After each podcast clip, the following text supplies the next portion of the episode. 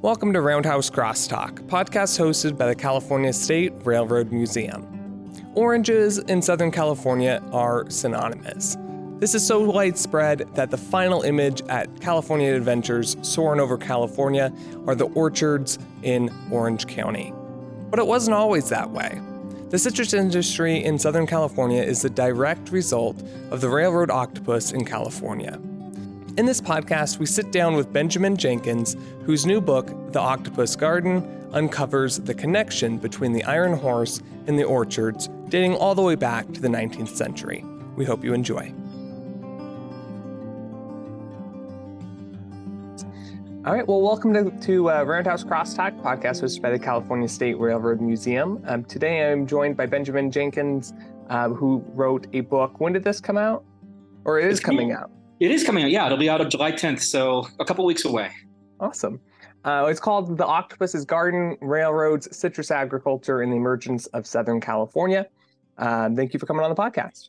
Well, thank you for having me, Jake. It's a real pleasure to be here to talk about this. I wouldn't have been able to write this book without um, amazing support from the staff and from the archives at the California State Railroad Museum. So, shout out to you guys for making this kind of uh, research possible. Well, just jumping right into the questions here. So, there's been a lot of academic study of the railroad industry in California uh, and in the citrus industry in California. Um, so, what prompted you to study them sort of in conjunction with each other? this really started out as kind of a personal project for me, very much a passion project. Growing up in Southern California, we are surrounded by the remnants of our history, whether that's in the form of the missions, the railroads that the Santa Fe still uses to crisscross through my hometown, La Verne, uh, or the packing houses that were used by the citrus industry to prepare fruit. I actually grew up in La Verne, which is the town where I have a university appointment now. And one of the packing houses in that building has, it's right in the railroad tracks, and it has this amazing mural of what the citrus industry looked like, of workers out in the fields, uh, workers in packing houses sorting oranges. And people like to refer to this town, La Verne, as the heart of the Orange Empire. And so many towns across Southern California have packing houses like this that recall sort of the intersection of citrus and railroads and how they were huge in community development, uh, whether that's in small cities like La Verne, slightly larger ones like Pomona or Riverside, or even Los Angeles, which some people have referred to as the Big Orange itself. Uh, we have recreational sites like the uh, Orange Empire Railway Museum out in Perris, California. We have the Riverside's California Citrus State Historic Park. So we're surrounded by these landmarks to really aspects of our history that don't exist any longer, but that have ensconced themselves in our public memory. So this idea that these two I, notions, citrus and railroads, are kind of combined in public consciousness, really is what led me to start this research project to come up with this idea of what I call the octopus's garden. Octopus uh, being sort of a nickname that Californians had for the railroad, the, the big railroad, the Southern Pacific, back in the 19th century. Um, in this case, the octopus is sort of a benevolent entity tending to the gardens, growing the fruits that led to California's commercial prosperity. And I'd also be remiss if I did not take this chance to tip my hat to Ringo Starr, who wrote the Beatle, who wrote that song "Octopus's Garden." I'd like to thank him for writing that uh, perfect song title that I was able to poach for this book. Perfect. My guess is, is, and I don't know, I'm not a big Beatles guy. He wasn't talking about it's just happenstance that like he's not talking yeah. about the railroad there. It's yeah, it's just my classic rock fanboyism kind of showing through here. Um, I've borrowed a lot of song titles for chapters within the book, and of course the actual title itself. So yeah, he he was talking about a literal octopus. We're talking a meta- about a metaphorical one in the form of a railroad here. Uh, well, how did the ra- the orange industry and the railroad industry first become connected? So they really started to cooperate with each other in building up Southern California's environmental and developed landscape in the 1870s at that time, there was a big orange grower in the city of Los Angeles by the name of Joseph Work, Joseph Wolfskill. Uh, his father, William Wolfskill, had been growing oranges in California since the 1840s, since it was uh, part of the Republic of Mexico, at least nominally. Uh, his son Joseph inherited what was, uh, at the time, the largest citrus grove in North America. Uh, and in 1877, after very closely cooperating with the Southern Pacific Railroad, which was a transcontinental route that went from California to Louisiana, he was able to convince the railroad executives to ship an entire car just of oranges that were grown in California. This was pretty expensive. Wolfskill spent about $500 to ship just one car of oranges because the railroad had to make periodic stops at icing stations across the country to make sure that the fruit didn't perish in transit. Uh, but thankfully, over time, refrigerator cars kind of made it easier for oranges to go out of California to go to markets in the Midwest. Uh, they were particularly popular in Iowa. Eventually, citrus from the Golden State made its way to places like Boston, New York, to the eastern seaboard, and started to displace products that were sold by Florida or that were developed in Italy, which was where Californians got a lot of, or excuse me, where Americans got a lot of their citrus before California really took off. So, very shortly after this first shipment of oranges from California, the two big railroads that were in the Golden State in the late 19th century realized, oh, wow, there's a lot of money to be made in facilitating growth of this crops, shipping them, and then making money off of it. In addition to the Southern Pacific Railroad, Californians also relied on the Santa Fe Railroad, or Atchison, Topeka, and Santa Fe Railroad, which went from Kansas out to San Diego, San Bernardino, and eventually Los Angeles. And uh, to, in competition with each other, the Southern Pacific and Santa Fe were constantly battling to lay new tracks into citrus country, to come up with scientific techniques, to build icing stations, to make sure that uh, oranges and lemons weren't uh, ruined in transit. They gave discounts to orange and lemon growers. They organized entire promotional fairs as far away as Chicago, Kentucky, New Orleans, where people across the United States could start to taste what they dubbed the fruits of paradise, the fruits of the American Eden.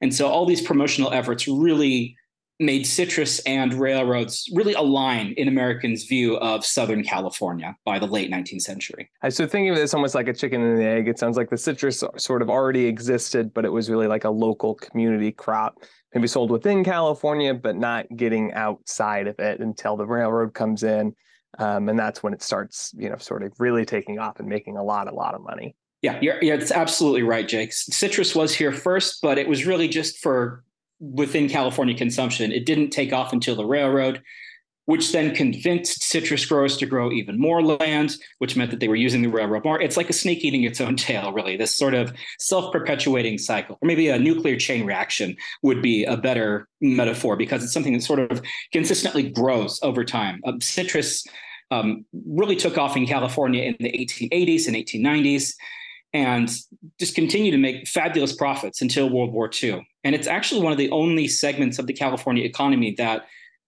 made it all the way through the Great Depression, really without losing any momentum. Prices consistently went up through the 1930s, even while the economy was crashing. So the chain reaction continued for decades after it first started. What were the environmental impacts of the citrus industry? Um, and then it sounds like so we're we're seeing a huge scale increase with the railroads, but but how does that change sort of how the citrus in, uh, industry impacts the environment? That's a great question. Uh, if we look through the history of California, going all the way back to pre colonial times when indigenous people uh, lived off the land, we see that people have modified the landscape to really meet their needs, whether that's through controlled burning, uh, through the Spanish use of agriculture starting in the 18th century. What the citrus industry introduced here was scaling, very much increasing the human impact, the ecological footprint on the Golden State.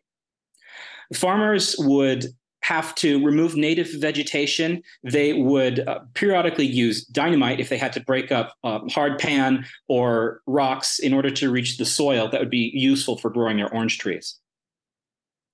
Um, another helpful factor for the citrus growers, anyway, was that before oranges took off, really as late as about the 1860s, Southern California, where orange production was really centered, very much depended on the cattle industry. And so the cows that had thrived here for decades, ever since the Spanish introduced them, had eaten a lot of, a lot of the native vegetations. Uh, that had a very dark side in that it disrupted Native American economies. It led to the collapse of indigenous societies. But it reduced the amount of plant life that was here by the time the citrus growers took over. So that allowed them to modify the landscape a little bit easier one of the interesting things that orange growers did was a process referred to as grafting. so that they would plant orange trees in whatever town they wanted, uh, big places like Riverside, Pomona, which really took off because of citrus. And they would find a variety of orange or lemon that they liked, get a twig or a branch off of that tree, and then graft it onto trees of their own. Which, if for various scientific and botanical reasons that I don't want to go too deeply into here, basically, if you do that, you can change the type of orange or the variety that the fruit grows. There were a couple types of oranges that were really popular for grafting. The Washington Navel orange that took off in Riverside in the 1870s, uh, the Valencia orange, which really dominated a lot of Orange County. Um, so those were grafted, and essentially growers made clone trees, if you will, through this process of grafting that really dominated the landscape of Southern California. Places like the San Gabriel San Bernardino Valley, the coastal plain uh, around Orange County, inland areas like uh, Riverside and Redlands, all had native trees sort of ripped out and replaced with orange trees instead. And the railroad was very much an equal participant in this process. Uh, railroad businessmen knew that oranges were starting to make good money for Southern California in the 1880s and 1890s. And so they spread scientific pamphlets, studies. They cooperated with the University of California to uh, publicize the best soil management or irrigation techniques. So they helped spread information for farmers about what kind of work they'd have to do if they wanted to start an orange grove.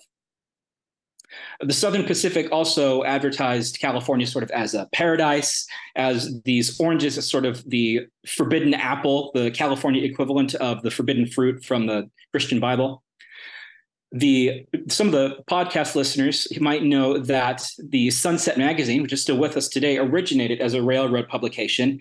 Mm-hmm. And Sunset magazine periodically had stuff talking about how oranges are great for your health and Southern Californians are becoming wealthy and living better, longer lives because of all the vitamin C and the sunshine that they're getting. So we have this sort of weird dual view of the landscape here, where on the one side, it's very much being controlled by humans. Its productive potential is being manipulated to meet the needs of what orange and lemon growers require. But on the other hand, advertisers say, oh, no, no, it's all natural. California is just this sort of naturalistic paradise.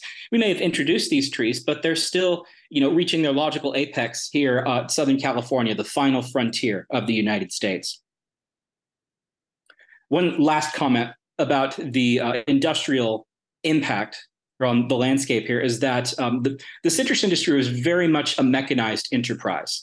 The agricultural techniques that they used, the electrified mechanical packing houses, which are like these factories where they prepared fruits for shipments, which are always located right on the railroad tracks, um, further showed that this is not a natural landscape. This is very much a human controlled industrial enterprise. And a lot of the uh, machinery that citrus growers relied upon came from the railroads. Southern Pacific, Santa Fe helped spread a lot of the uh, industrial techniques that citrus growers relied upon.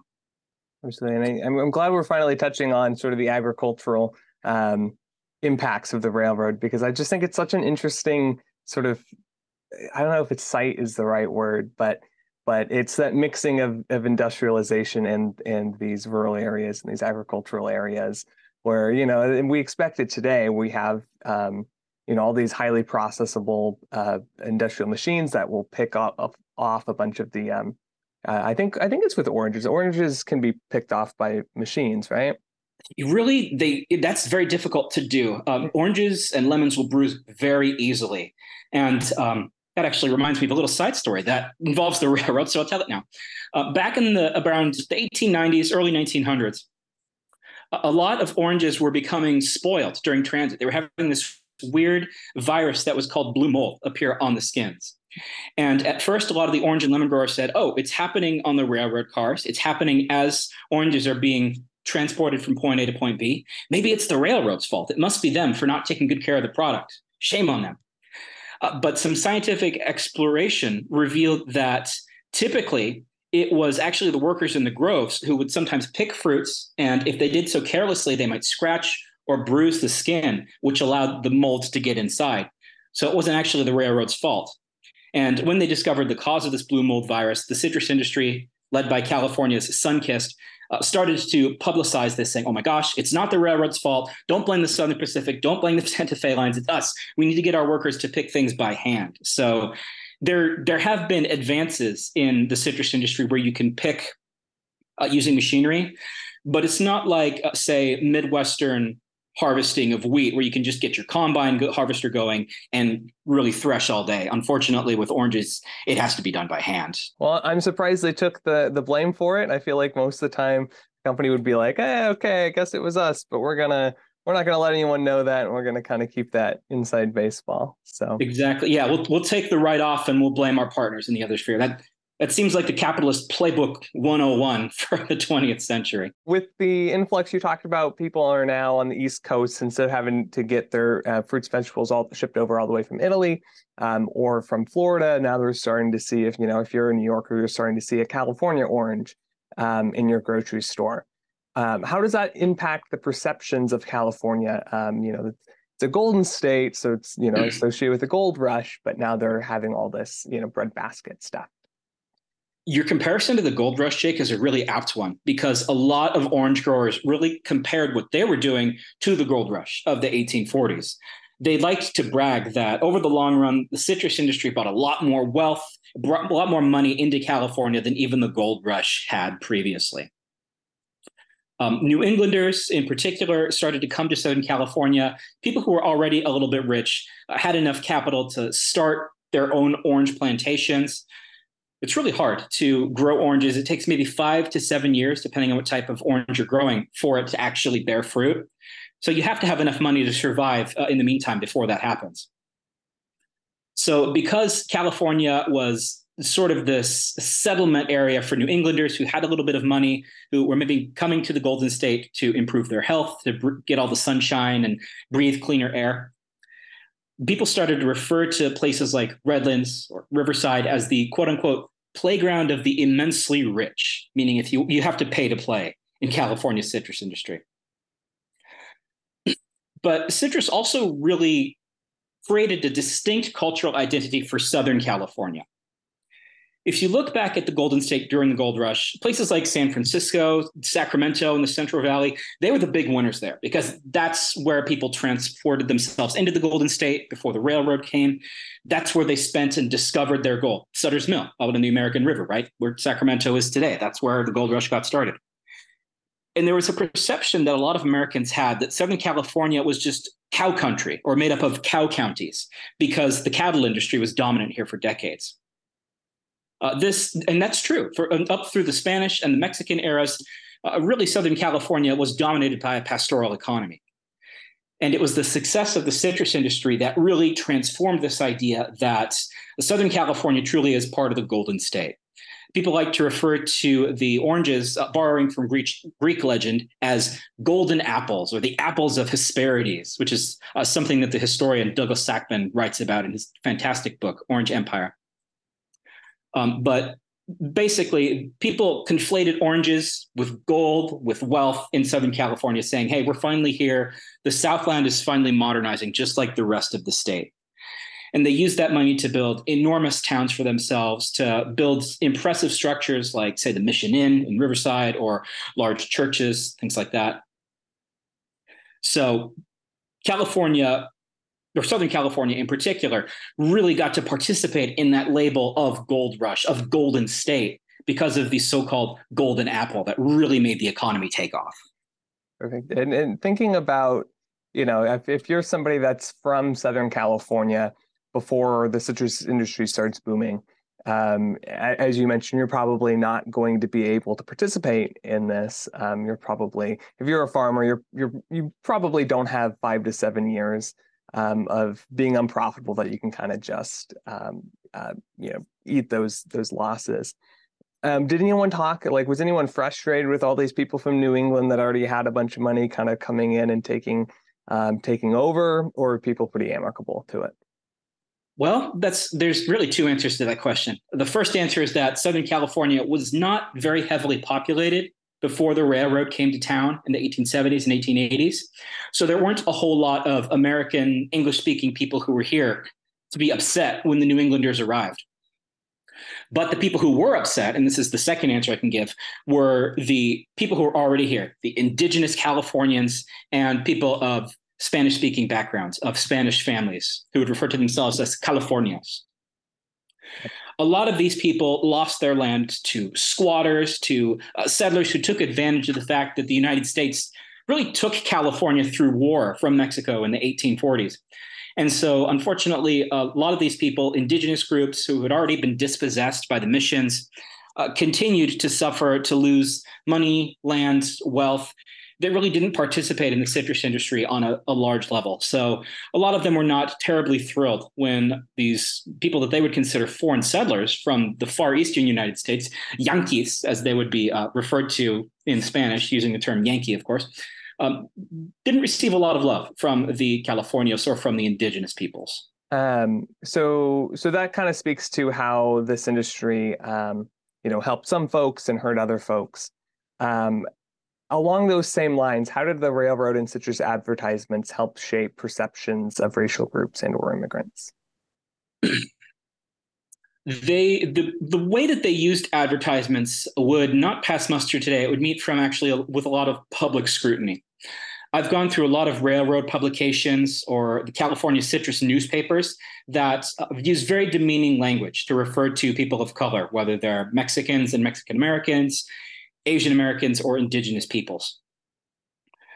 A lot of times they're referred to as uh, peons. Racial epithets were employed very regularly whenever workers would try to organize into unions to try to get a little bit of bargaining power for themselves or to win uh, greater wages, railroad owners would uh, plant very anti-union newspaper articles saying, "Oh, these are all undertaken by Mexican workers who are trying to subvert the capitalist order that we have brought to Southern California." Uh, anti-Chinese rhetoric, uh, really anti-Chinese imagery saturated California, going all the way back to the gold rush era. And the, the, citrus industry and railroads participated in that, spreading really harmful information about how they're really only good for menial labor. They're not capable of critical thinking. They're, you know, confined to these opium dens, as we've seen in places like San Francisco or LA's Chinatowns. It's very common for lynch mobs to form against uh, Mexican Americans, against Chinese Americans in places like Los Angeles. Uh, indigenous people also suffered. They had their images, their cultures were sort of co opted by the railroad. They were turned into advertisements. Um, the Santa Fe, for instance, uh, oh, this is a little bit outside of California, had what were referred to as Indian detours, where it would take people to the Hopi or in Pueblo reservations of places like Arizona and New Mexico. And the fact that you have to go on a, a, detour, that you have to go off the main line to see Native Americans, as if to say you have to go far out of your way. They're not part of our story. They're not part of the settled America that we know that's a modern country. They're far out of the way. So, unfortunately, uh, there were a lot of really harmful views of Indigenous people that persisted well into the 20th century. Yeah.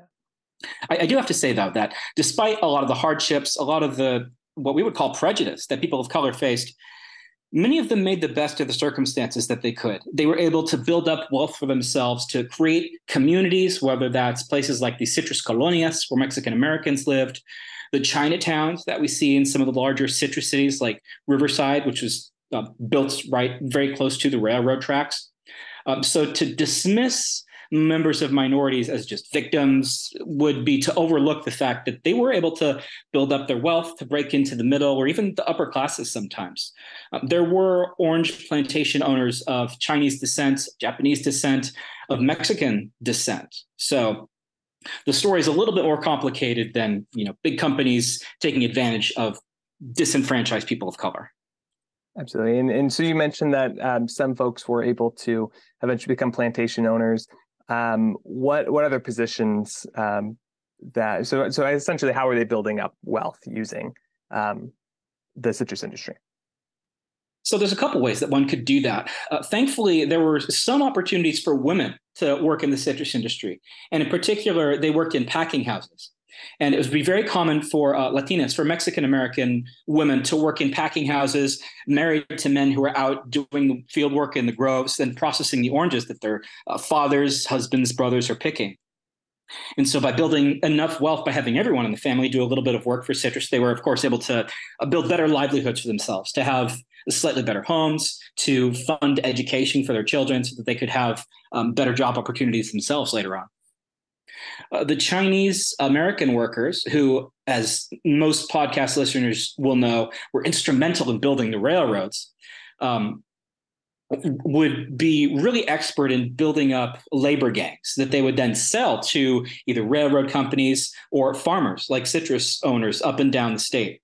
Um, and these middlemen or compradores would be able to uh, make a little bit more money as foremen over like hiring out their countrymen to the different industries that are available here. And so with that money, they could invest in Chinatowns, they could invest in community improvement efforts above just about any other immigrant group in California, the Chinese were very good about taking care of their countrymen who came into California, uh, whether that was in San Francisco during the gold rush or places like Los Angeles after it eventually became the biggest port in the United States. Um, so, those are some of the instances of hard work that we would see these communities uh, do in order to improve their livelihoods and join the middle class. It's a good point. Like in the packing facilities where it's it's not not everybody that works in this industry either works for a railroad or works like outside in the orange fields. Like with any industry, there's going to be so many different phases of you know to get the oranges to in this case to um, to point B and then point C and and so forth. Um, exactly. Yeah. yeah. And and then always, you know, in any town, you're going to need stuff like uh, cooks, launderers, uh, domestic laborers to work in the mansions of some of these wealthier folks. And those positions were almost invariably filled by people of Mexican or Chinese descent. Um, so, you know, even if they're not directly benefiting from citrus or railroads, they're still taking part in and helping to create the communities that wouldn't have existed without those economic factors.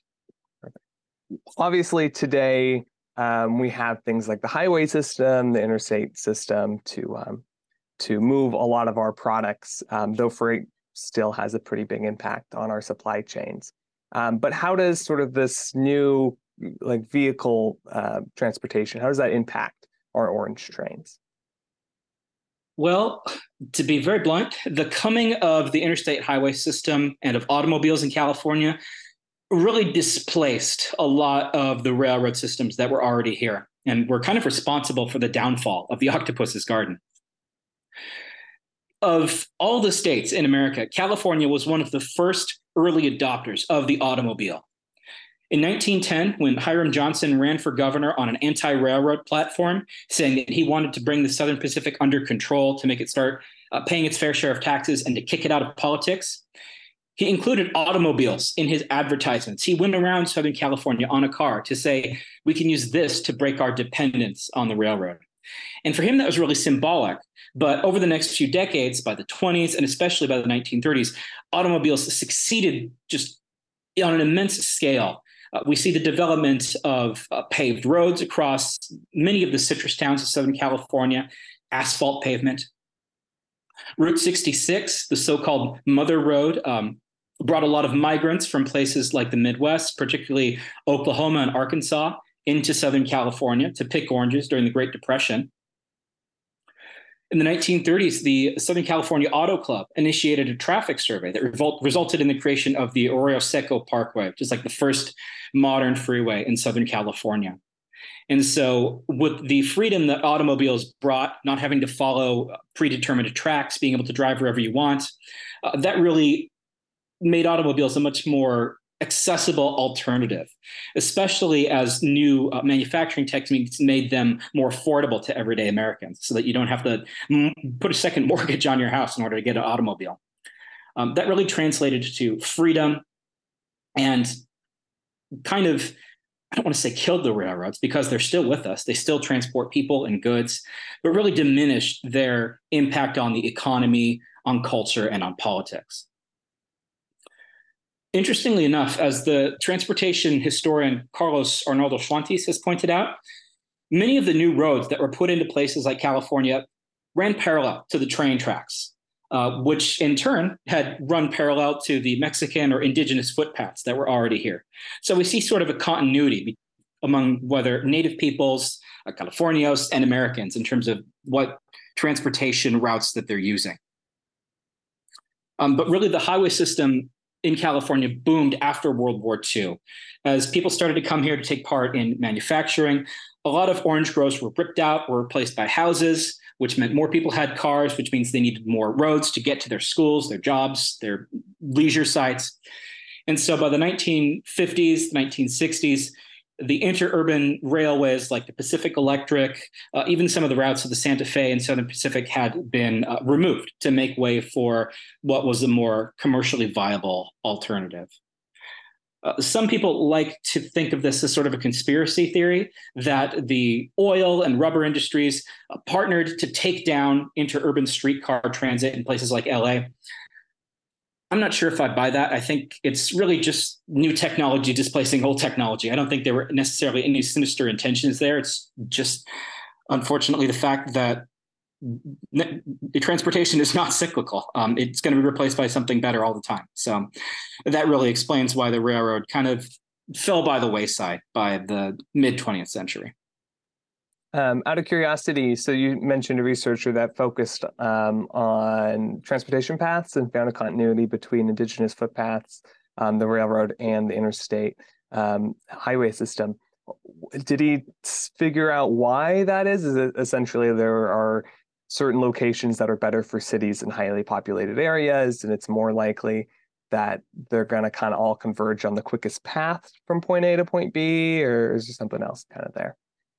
Well, some of it is is common sense. For instance, Native Americans knowing where the best breaks in some of our mountain chains are. Um, for instance, in Southern California, knowing that the Cajon Pass between the San Gabriel and the San Bernardino Mountains is good for a footpath, which later became um, home to the Santa Fe Railroad. Um, a lot of it is de- sort of dependent on geography, on the courses of mountains, and the courses of rivers. If Southern California had significant rivers to speak of, we really don't have much water here.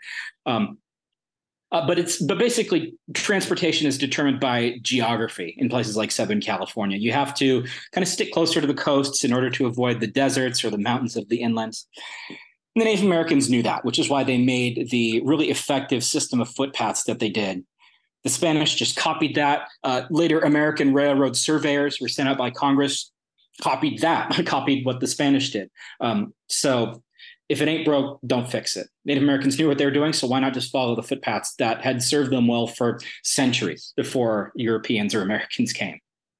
For sure. So that was a conscious choice. They were knowingly using that same path as they were doing it. Yes, they were knowingly doing it without really giving credit. Yeah.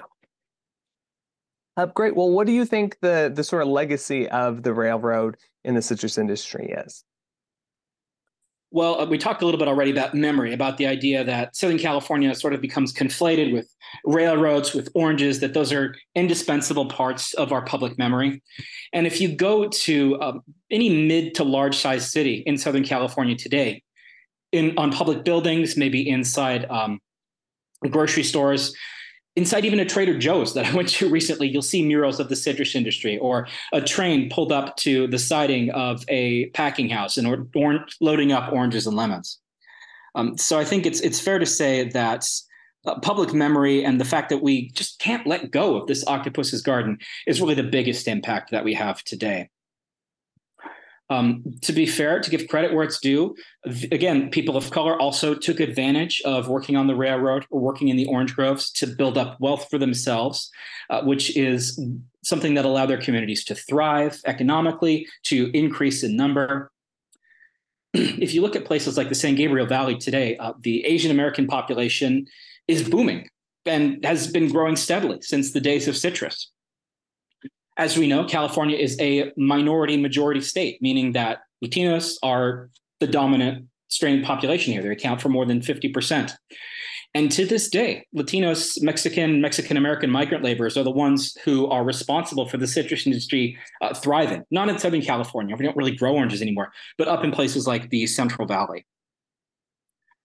Um, so yeah, the, the railroads and citrus really just sort of occupy a space in the mythology of California that allows them to stand alongside Hollywood or aviation, the missions or the gold rush as being just those indelibly Californian parts of our legacy. All right. Well, we're going to put a link to to that book. You said it comes out on the July 10th. Is that correct? Yes, that's right. Just a few weeks away. Awesome. Uh, well, congratulations. I'm sure finishing the book was uh, well. I'm sure you finished it a while ago, but but I'm sure it's just such a sense of relief. Then that big project's done, um, and now it's going to come to um, to fruition pretty soon. Are you working on anything anything else? Yeah, I've got a few other research projects going right now. Ironically, I just wrote a piece um, about the history of automobile restoration in Southern California. So here I am uh, saying automobiles aren't as cool as trains, and then I'm doing that history. Uh, I, am also looking a little bit about online communities and how people are using new media like memes, online images to sort of understand the past. Um, but the railroad will always be in my heart. I've got a few other ideas for railroad history that I might pursue in the future. Uh, but it was a real pleasure to talk with you today, and I appreciate you giving me this forum to share some of my research.